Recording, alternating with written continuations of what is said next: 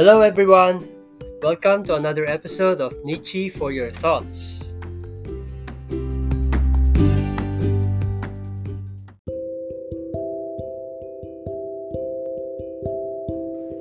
Hello, everyone.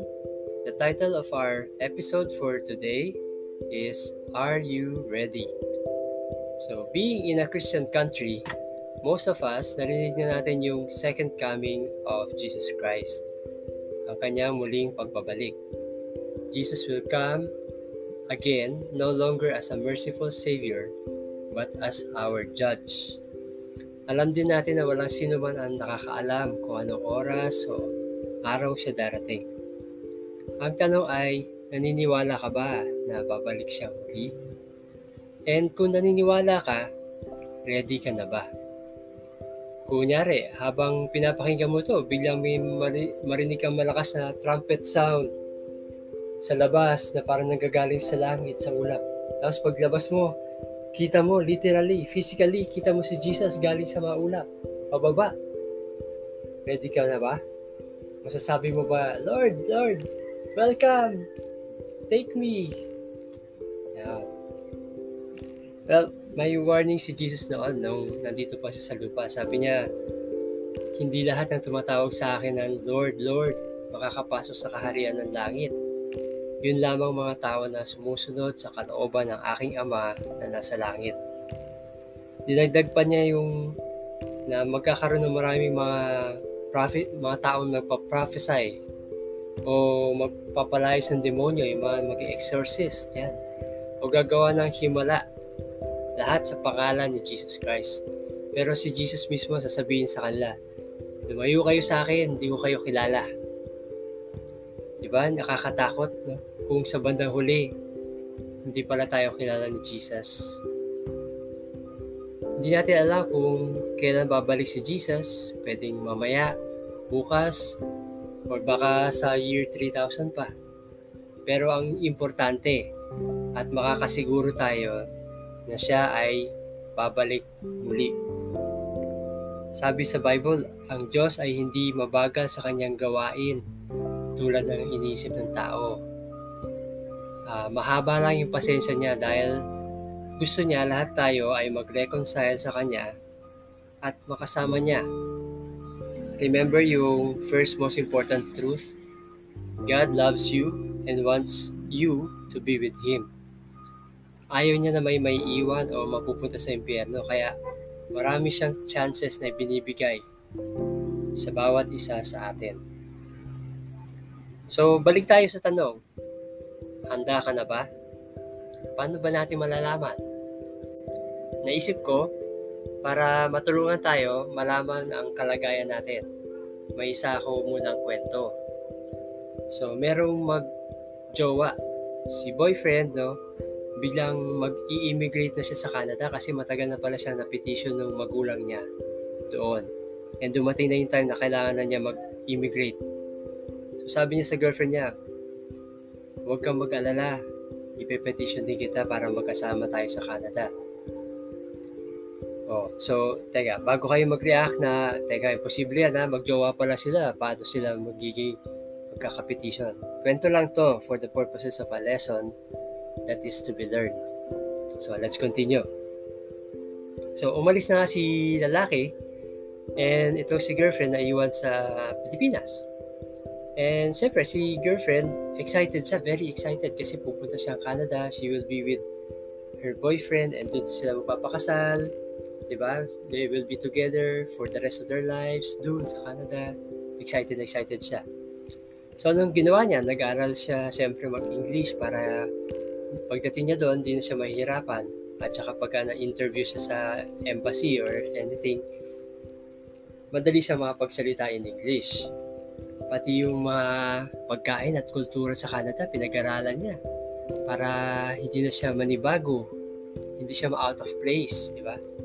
Sinanay niya yung sarili niya na manirahan din sa malamig. So nagre-rent siya ng bahay sa Banawe, doon sa Cordillera para malamig ang climate niya. So inalam niya lahat ng mga kailangan, mga dokumento, naganda siya ng mga gamit tulad ng winter clothes. At higit sa lahat, hinanda niya yung mga patunay na sila nung boyfriend niya ay in a relationship. So, yun, yun yung story natin. So, how does that relate to us as Christians? So, you probably have an idea na yung boyfriend, no? the boyfriend signifies Jesus Christ. And yung girlfriend, tayo yun, the bride, His church. So, ang tanong, compared to sa girlfriend, are you excited to see Jesus come back? Or in the case of story, are you excited to leave this place and be with Him? Siyempre, hindi yung sobra na parang tatalo ka na sa tulay para na makasama si Jesus. Mali yun, di ba? Ang point ko is, are you looking forward to the day you will be in heaven with God, with Jesus Christ? So, syempre, alamin mo rin yung mga requirements para maka-immigrate ka sa langit. And yun yung third and fourth most important truths. So kung hindi nyo pa nakapakinggan, they are in my 7th and 8th episode. Please listen to them after this.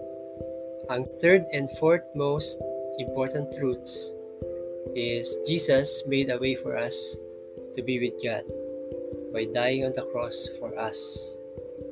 And you have to decide for yourself if you will believe and put your faith in Him. So that's the requirement.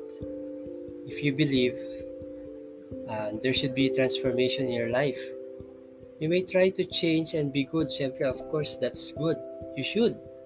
But ultimately, God is the one who will transform us. The Bible makes it clear that those who are genuinely saved are righteous and holy because of Jesus Christ it doesn't mean that they do not sin. No? Yung mga believers, they, it doesn't mean they don't sin. They still sin, but with decreasing frequency. Ibig sabihin, pabawas ng pabawas. Kasi, as a true believer, you will hate sin. Uh, you will hate your own sin. And then, magre-repent ka. Repent. So, mas gugustuhin mo nang gumawa ng tama. In fact, yun yung hinahanap-hanap mong gawin. Kung ano yung tama at umiiwas ka sa mali. Uh, this person, the believer, obeys God, loves others, and hate the evil in this world, the evil system in this world. And no one can be a Christian and continue living the way he did before he knew Christ. So, hindi ka pwedeng magsabi na, ah, kristyano ako, pero patuloy pa rin yung pamumuhay mo, na katulad ng pamumuhay mo bago ka naniwala kay Kristo. So, remember sa kwento, si girlfriend learns the ways and cultures sa Canada, no? The same for a Christian. We learn the ways and teachings or culture um, in the church uh, with God through the Bible yung culture is to love God above all and love others. So that's the in general culture of the church. Another thing, most important in our story uh, with the boyfriend and the girlfriend, may isang intangible requirement sa kanilang long distance relationship This is yung faithfulness sa isa't isa. Kasi mapupunta lang sa lahat. Another thing, most important in our story about the boyfriend and girlfriend, merong isang intangible requirement sa kanilang long distance relationship. What is that? Ito yung faithfulness nila sa isa't isa. Kasi mapupunta lang lahat sa wala. Yung mga effort nila, yung pag-petition ng boyfriend, yung pag-aaral ng English ng girlfriend, yung pag-collect niya ng mga documents, requirements, kung may isa sa kanila na magloloko. Kung hindi magiging loyal sila sa isa't isa. And we know that God is faithful. Tayo ba? Are we faithful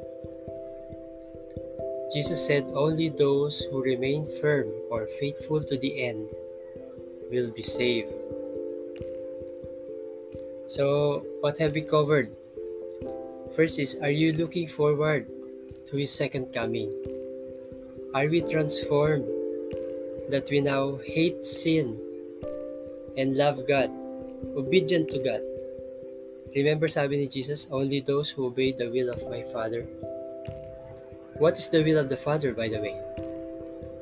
Love God with all your heart, soul, mind, and strength. Love others as yourself. Do we have the requirements? Will you be faithful to the end? When immigration day comes, um, that's when either we pass away or we live long enough to see the second coming of Jesus Christ. There will be only one immigration officer, and he looks at the heart of the person. That immigration officer is God Himself. Our heart will be our passport, and the visa will be Jesus Christ.